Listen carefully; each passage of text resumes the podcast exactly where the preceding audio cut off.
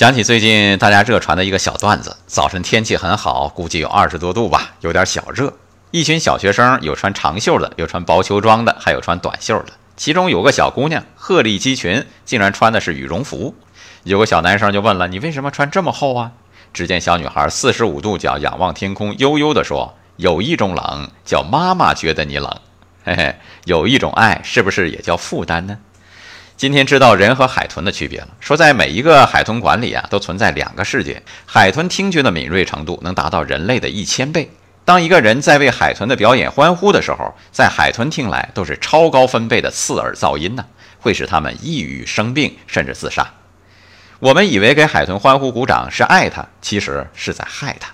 我们常常说要有同理心，要站在对方的立场想问题，看来没那么容易呢。爱放错了地方。也可能成为负担和伤害哦。爱生活，高能量。